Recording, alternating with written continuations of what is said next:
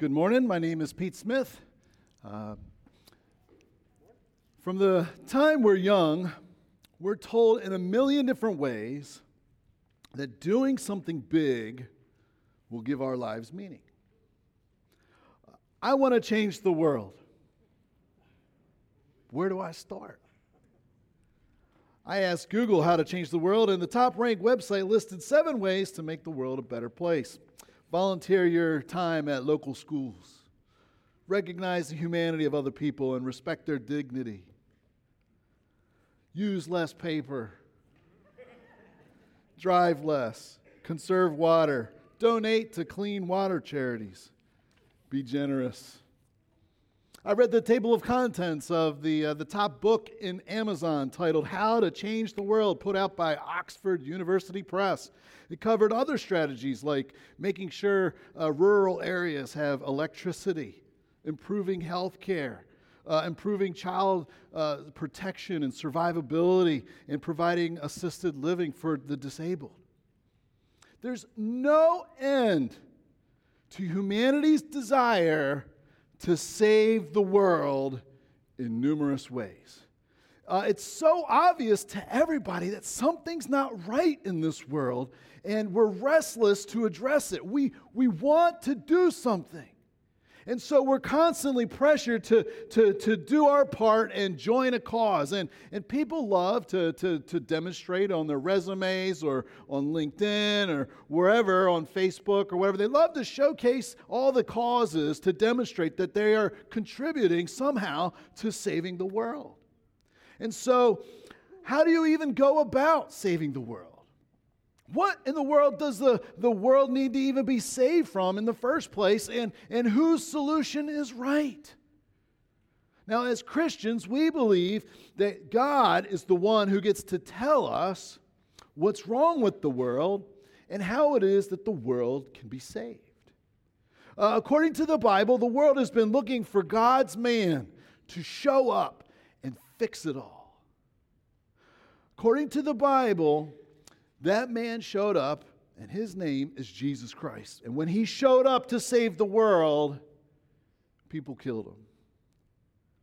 But he didn't stay dead, he rose from the dead. He presented himself alive to his followers with many convincing proofs over a 40 day period and taught them how to change the world. And that's exactly what his followers did. Turn with me in your Bibles to the book of Acts.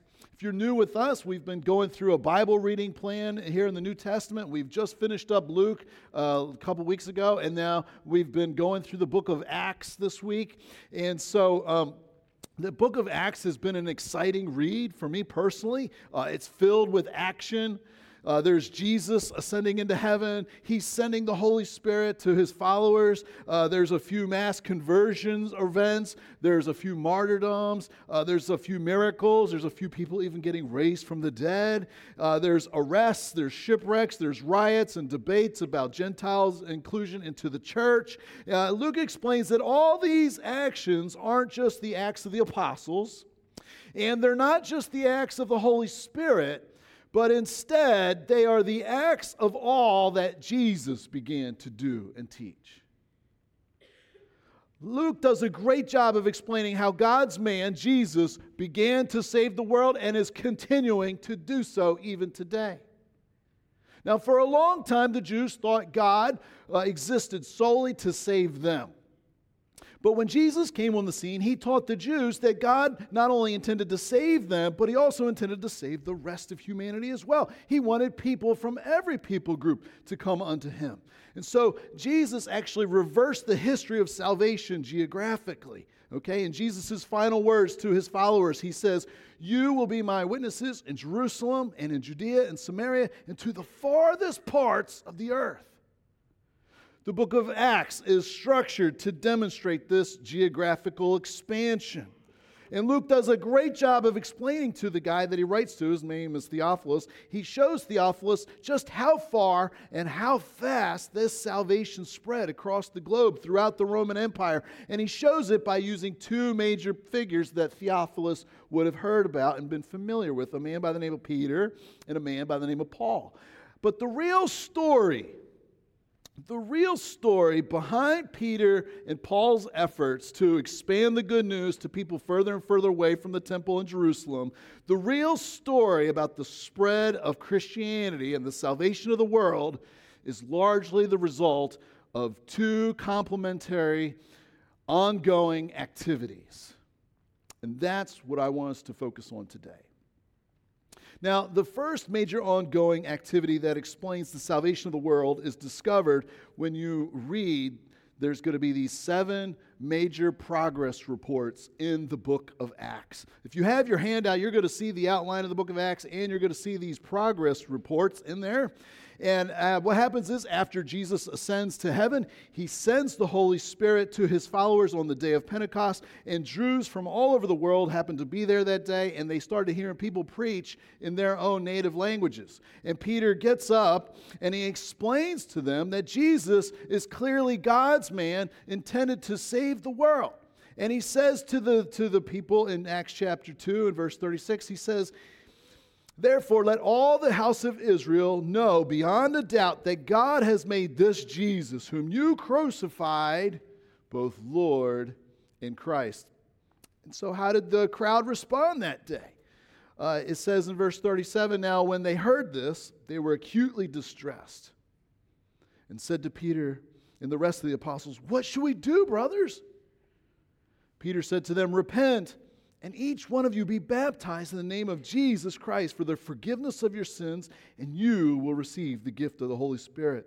For the promises for you and your children, and for all who are far away, as many as the Lord our God will call to himself. And with many other words, he testified and exhorted them, saying, Save yourselves. Save yourselves from this perverse generation. Some of your translations might say, be saved. And so those who accepted this message were baptized. And that day, about 3,000 people were added to the church and became followers of Jesus. So, according to Christianity, Jesus is saving the world through the spread of a message. Sometimes it's called the good news. Sometimes it's called the word of God. Sometimes it's called uh, the, the word of the Lord. And whoever believes this message gets saved. So, what is the word of God? What's the message? Let's, let's, let's get an overview of what that might be. On your handout, you're going to see uh, there are a number of summaries in the New Testament about what the New Testament believers, the early Christians, actually preached. And what is the, when you look at the summaries of what they preached, uh, you can start to get, a, get all the elements about Jesus that they started to say regularly to the crowds and the people that they would interact with.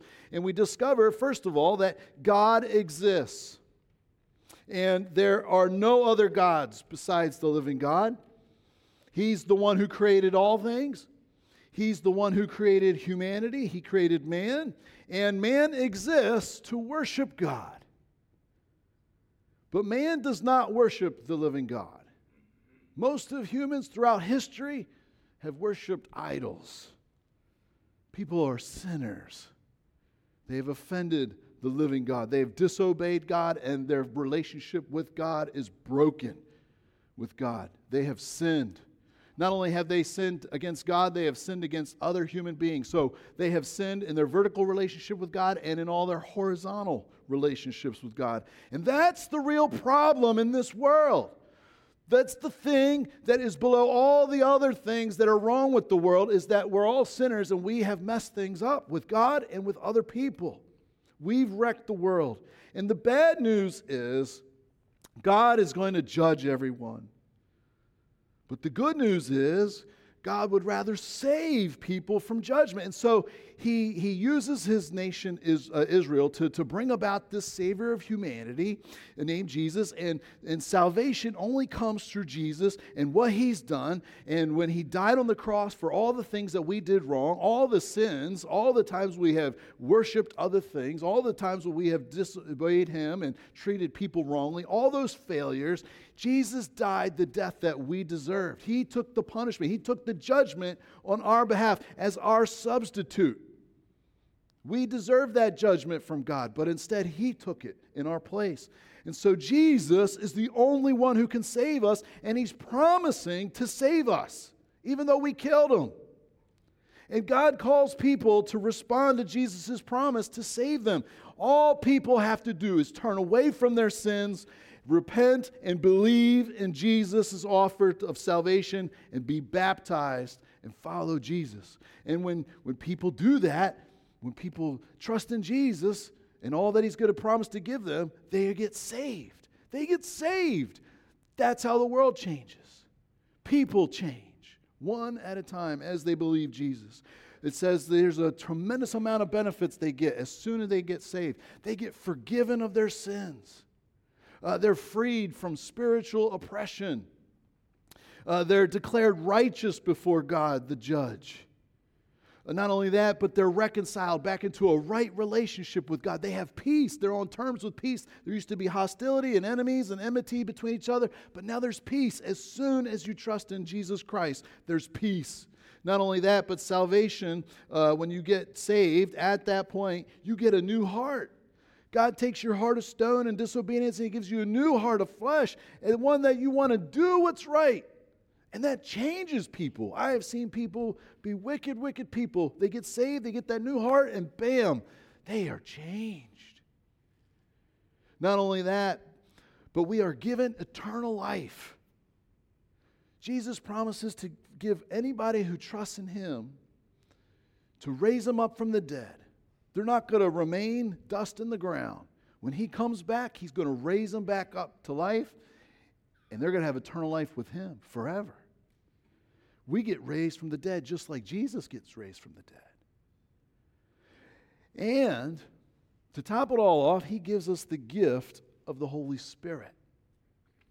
And when that happens as well, at salvation, we become citizens of God's kingdom. God's kingdom has not yet arrived yet, but God is collecting a citizenry for himself that is going to enter into the kingdom of God when Jesus comes back to reign on this world. So Jesus is promising to save you. Do you believe he really can? Does he have the ability to fulfill the promises he's making to you, to forgive you and raise you from the dead and give you eternal life? Do you believe the message? Or do you believe there's some other way to save the world? The awesome part is that the good news is available to everyone. On the very first occasion when someone stood up in public to tell people about Jesus, Peter made it very clear that this message is for everyone. You can be rich or poor, male or female. It doesn't matter what people group you come from or where you've lived in the world. It could be Baltimore, right? I was there. I know what John was talking about. A lot of people did some terrible things, and I got the phone calls about my friends doing stuff. I could have been doing that too. No matter what you've ever done wrong, this message of salvation is for you. And Jesus will save you if you believe Jesus will fulfill these promises. It's for everyone, even today. Now, after Peter preached this message, Luke gives us a series of progress reports about how far and how fast this message started changing the world. And I want us to quickly go through these progress reports. The first one uh, about the advance of salvation in the world takes place at the end of chapter 2 in verse 47. You'll have it on your handout if you have that. And it says this we get the first progress report. It says, And the Lord was adding to their number every day those who were being saved. Did you hear that? People were getting saved right there at the temple precincts in Jerusalem, but it didn't stop there. In Acts 6 7, we read, the word of God continued to spread, and the number of disciples in Jerusalem increased greatly, and a large group of priests became obedient to the faith. Now, this all happened in Jerusalem, and then the persecution started happening in the early church.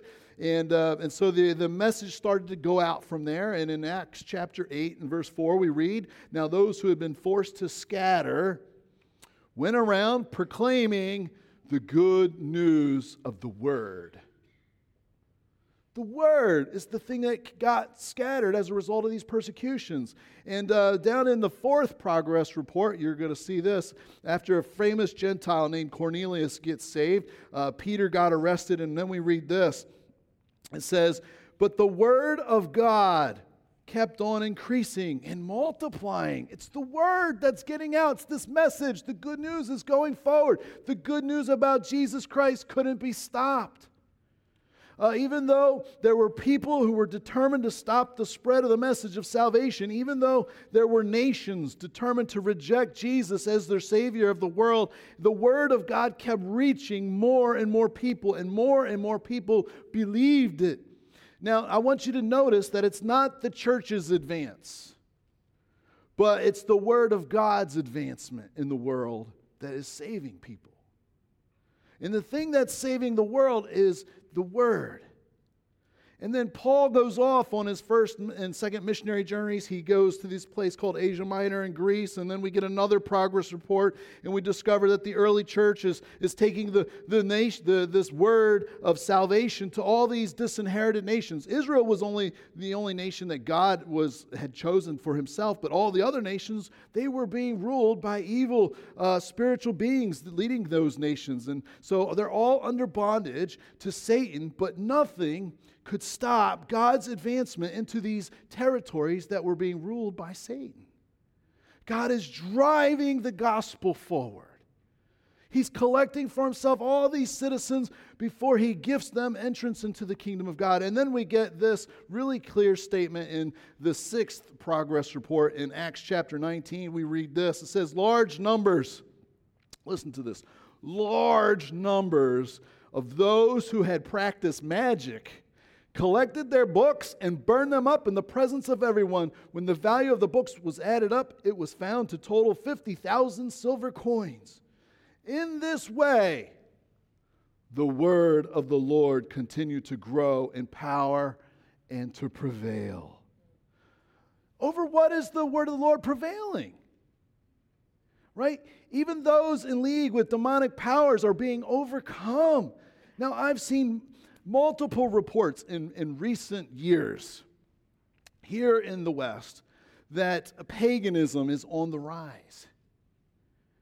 But that doesn't mean people aren't interested in spiritual things. Uh, there's a spiritual hunger still here in people, even here in Massachusetts and Rhode Island. Uh, they aren't just uh, uh, turning, they aren't turning to the answers that Christians have been providing in previous generations, but all these pagan religions that are happening, they're all demonic in origin, and people are increasingly bringing themselves into bondage to these demonic messages and demonic powers. And it, you know what? It's not for us to be afraid. It is not for us to be afraid as Christians, but rather, our hope is in the power of the word of the Lord. It's the message's ability that's actually stronger than anything that Satan can bring against us. And when people are tired of being in bondage to spiritual oppression, the word of the Lord is going to be available to them and to bring them freedom from that.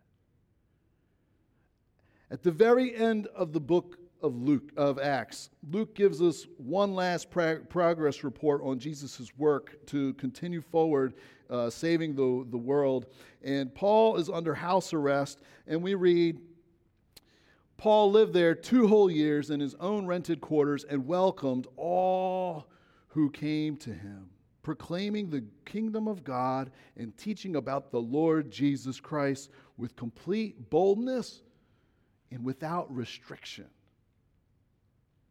Luke saying to Theophilus, You want to know why this gospel message has expanded throughout the world? Well, it's because of it's the, it's the legitimate, uh, uh, unstoppable expansion of this message that's being empowered by the Lord to save people. It's an inevitable movement of Jesus Christ to save everyone. There's an inherent power and forwardness and unstoppability to this message that's, that's being shared by Jesus followers about Jesus. And so Luke ends his two volumes by saying the gospel is without hindrance, there's no restriction on it. You can't tame the interrogation of the word of God on people's hearts. You can't stamp it out, arrest it out, snuff it out, or silence it. You can't argue it down. You can't make it illegal or use governing authorities to stop it. It's unstoppable because it's of God. He is saving the world through this message. And the people telling and retelling this news are the real people of God. They're the ones participating in the salvation of the world. Now, the early church, they understood themselves as the true people of God, as this witnessing community that was wholly devoted to those people who were not yet inside the church. You realize that the church is the only group on the planet that exists for the people who are outside of it, not just for the people inside of it.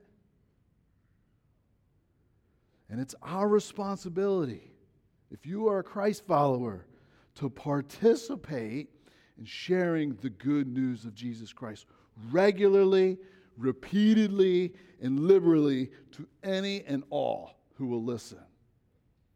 And we don't have to be afraid of losing. There's world changing power in the message of Jesus Christ. You and I have been given the most powerful agent of change in the history of the world the good news of Jesus Christ.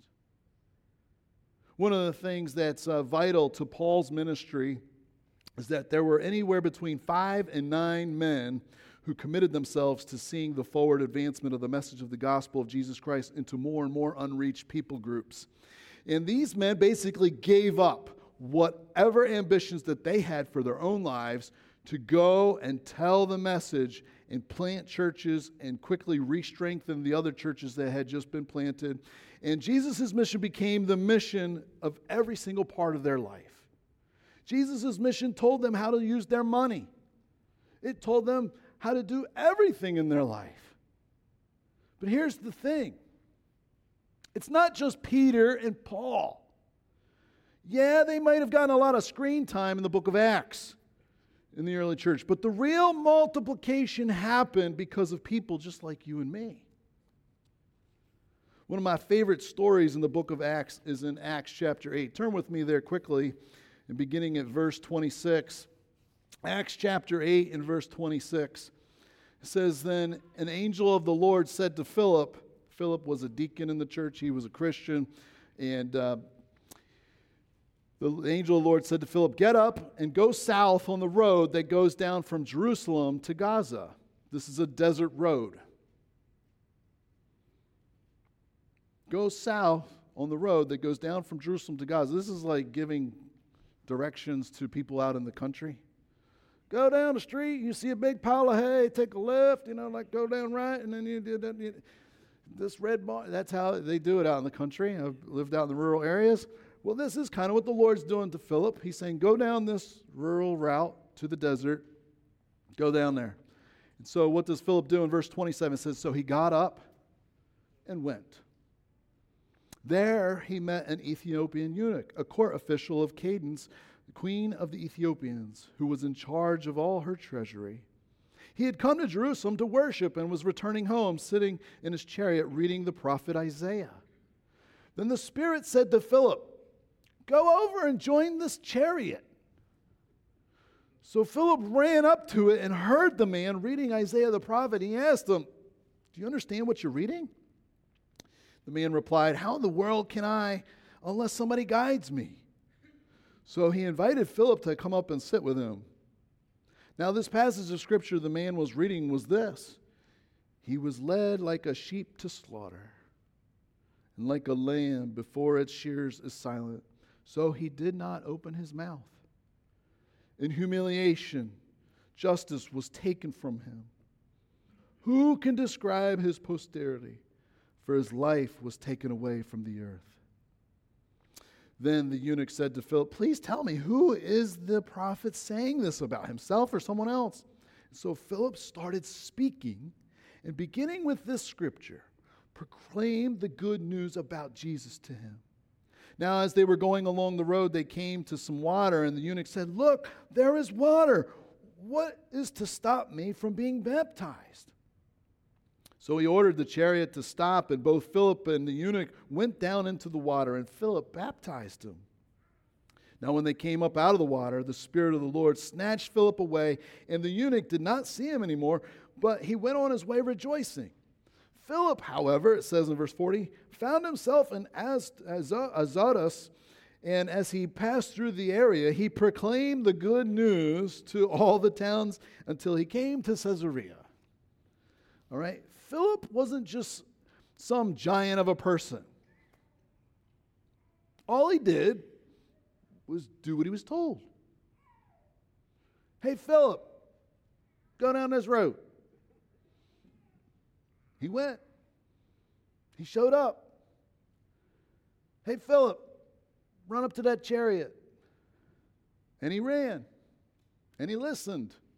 And he asked a question, a simple question. All the pre evangelism that had been done, already been done for that Ethiopian eunuch, God knew all the things that that Ethiopian had already believed about him. He just needed to know a little bit more. He probably understood his own sinfulness and need of a Savior. He understood that the living God is the God of Israel. All he needed was somebody to tell him about Jesus. And God knew that too. And so he just asked Philip to do a simple thing. Philip made himself available to the Lord. And uh, because the Lord's mission was the thing that was the driving force in his life, he simply went. He showed up because he made himself available. It wasn't a huge crowd, it was one on one that he told this man the message, and then Jesus did the rest. And he got baptized. In Acts 8, God puts this man on the path with this Ethiopian eunuch, and it's about the summer of 35 CE. And then God took Philip and he disappeared him, and he shows up in this place at Caesarea, and that was in 35 CE.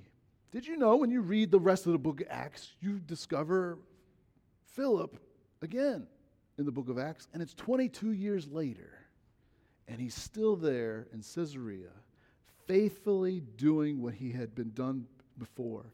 And he's got a whole family of people who are Christ followers on mission as well. Luke uses Philip to explain how the gospel practically got spread. Philip was simply an instrument under divine direction who, when called upon, capably shared the gospel one on one with somebody. Behind all the drama of Peter and Paul and a handful of mass conversion events and martyrdoms, the spread of the good news of Jesus is normally the result of normal people being available to be used by God in small, unsuspecting ways simply because God put them there to be used. The true people of God on earth are the people who are on Jesus' mission to spread the good news of Jesus Christ. That's the storyline behind the storyline of how the world gets saved. You discover Acts is actually really concerned about the acts of Jesus through every Christian, not just famous people on stage. That's how the gospel gets spread into every corner of the world. And that's where you and I fit into saving the world. We simply have to tell people what God in Christ has done. And we have to view our entire lives on mission. And then, mission wherever God places us. We have to use our lips. We have to take the initiative to speak. Tell people what you know about Jesus. That's it. Let the word do the rest. There's power in it to change people. You know, I didn't set off for graduate school hoping to be a pastor one day.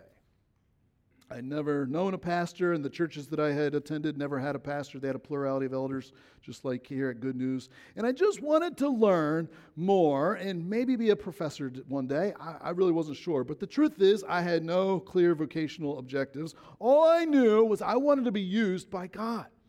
Somehow it made sense to me uh, to move to the great state of Texas, far from home, hope for a job, move in with some strangers from roommates, and spend all my money on the first month of rent and my first semester of school and see if I could make it. I didn't fit in in Texas one bit. They all spoke funny, and I was a blue collar guy in a white collar city. I was a nobody to everybody. No one knew anything about me or my time in Bible college. I do remember that when I talked about the future, uh, I really didn't care about the American dream. I wanted to do something different. I wanted to live for the Lord alone. I didn't care about being cool or original or acquiring nice clothes. I wanted to obey the Lord at all costs. I was all in on Him, whatever that meant, even if it meant being in Texas for some time. Big or small, I didn't care. I just wanted to live by faith. And I was fine with forgoing and delaying some of the milestones of a typical successful life. Other people, they could go and they could chase the nice career and they can have the nice home and the nice family with 2.3 children and live with their dog and their nice cars. And it didn't matter to me. I was willing to do whatever God wanted. Now, it's a little embarrassing thinking about all those aspirations now. My life is great, but it's turned out differently than what I envisioned it to be. These days, I take my daughter to the bus stop in the morning and I talk to my neighbors. And I do yard work and I talk to my neighbors. I clean the house and do some laundry. I eat dinner as a family most every night. Victoria and I don't have 2.3 children, we have four children. Pretty soon, we're going to be shuttling around the kids to all the different practices at different fields of here in Attleboro. Life comes at us extremely fast, and maybe you can relate. You started off your journey into adulthood with a burst of idealism, and then life slammed into reality. You believe you were going to do something dramatic and make a big difference, only to find it's just hard to make it. And as the years rolled by, your life got busier, tougher, and more filled. And then one day, you woke up with more responsibilities than time to do it, and you've forgotten how to have a fun hobby. Now you're juggling a host of competing priorities career, family, health, that warning light in the car, friends, church. It feels like if someone were to add one more thing to your to do list, you just might crumble. And at the same time, those grand dreams that you had are still there, nagging faintly in the back of your mind. If that's you, the book of Acts is for you. First of all, if you read the book of Acts properly, you'll discover that you're not called to change the world. That's God's job. God doesn't require us to do something big and dramatic to fulfill his calling in our lives. Maybe 20 years ago, I would have been really disappointed to hear that. But now it's a relief. Saving the world sounds exhausting, and I just don't have the energy these days. Maybe I never had the energy. There's nothing wrong with Peter and Paul's stories, okay? But instead, God calls most of his followers to small acts of ordinary faithfulness, like Philip, who let Jesus be the hero and the main character of their life and just made themselves available to God and showed up when God called them to share the good news of how God saves the world through Jesus might not look like we're changing the world, but it changes it. It changes every time people turn around and trust in Jesus to save them. Jesus is still acting and teaching people about who he is and what he's done and can do for them. And this hit home for me recently when I read a blog post that asked me to name some of the most some of the people I uh, admired most in my life. And my list didn't contain one single person who was powerful or famous or held a political office or even preached in a pulpit. They weren't especially talented people or very charismatic people either. So, why did I admire them? Because they were people that I saw that were just faithful to show up and share the good news when God put people in front of them. That's all they did. One person was a church elder who tirelessly met with unbelievers and put himself into the lives of unbelievers as a public school teacher and a football coach. And as he met with unbelievers, he tirelessly told them the gospel of Jesus Christ was the only thing that could change their world. Another is my dad, who worked in the printing industry, and he lived a, a righteous life in an unrighteous world and regularly told his coworkers about Jesus. And you know what? Some of them got saved. None of these people did anything traumatic or daring to win my respect. They didn't even know I was watching them. But I admire them because they persevered in the mission of Jesus in every area of their lives. They kept getting up, sharing the good news, pushing ahead, they continued serving and loving and praying and believing. They obeyed God's call on them wherever He placed them. And all who knew them saw they were thoroughly Christian and heard about Jesus' ability to save the world. They did it, they did it even when they felt stuck, even when they had bad days. They did it even when they were being maligned or slandered or they were bored in life. They just showed up and they were faithful to point people to Jesus regularly. The great thing is, God delights to use those small acts of obedience, those small, imperfect gospel deliveries to, to multiply the church and save the world. He takes His word and He accomplishes what you and I could never do with it. We can't change people's heart. We can't. We can't believe the gospel for them. All we can do is share what we know. And God does the rest. It's the most amazing thing on the planet to see God saving the world one person at a time. And if you want to see that action up close too, you need to share the gospel this week and just let it do what it does. Let's pray. Father in heaven, Lord, I want to thank you so much for the word of the Lord that has reached even to Attleboro and to us. Somewhere, somewhere along the line, somebody has shared the good news with us, invited us to church or something, Lord, and it got exposed to us. And maybe there's somebody here today who has heard for the first time what Jesus is willing to do to save them. And maybe they need to believe it for themselves. And I pray that they do. And that they would turn to you and turn away from their sin and they would receive that forgiveness by believing in the message of Jesus Christ to, to save them. And I pray for us who are believers, Lord, we would be so storied with your mission in every single part of our lives that we would change the people that you put into our lives, Lord, the people that you show up into our lives, that we would just be faithful to deliver the gospel as best as we can. That you would take it and do with it miracles in their hearts, Lord. Help us to be bold. Help us to be courageous. Help us to know that it's your word that interrogates their hearts. Help us to know there's power in it, that nothing, nothing can stop it. I pray all these things in Jesus' name. Amen.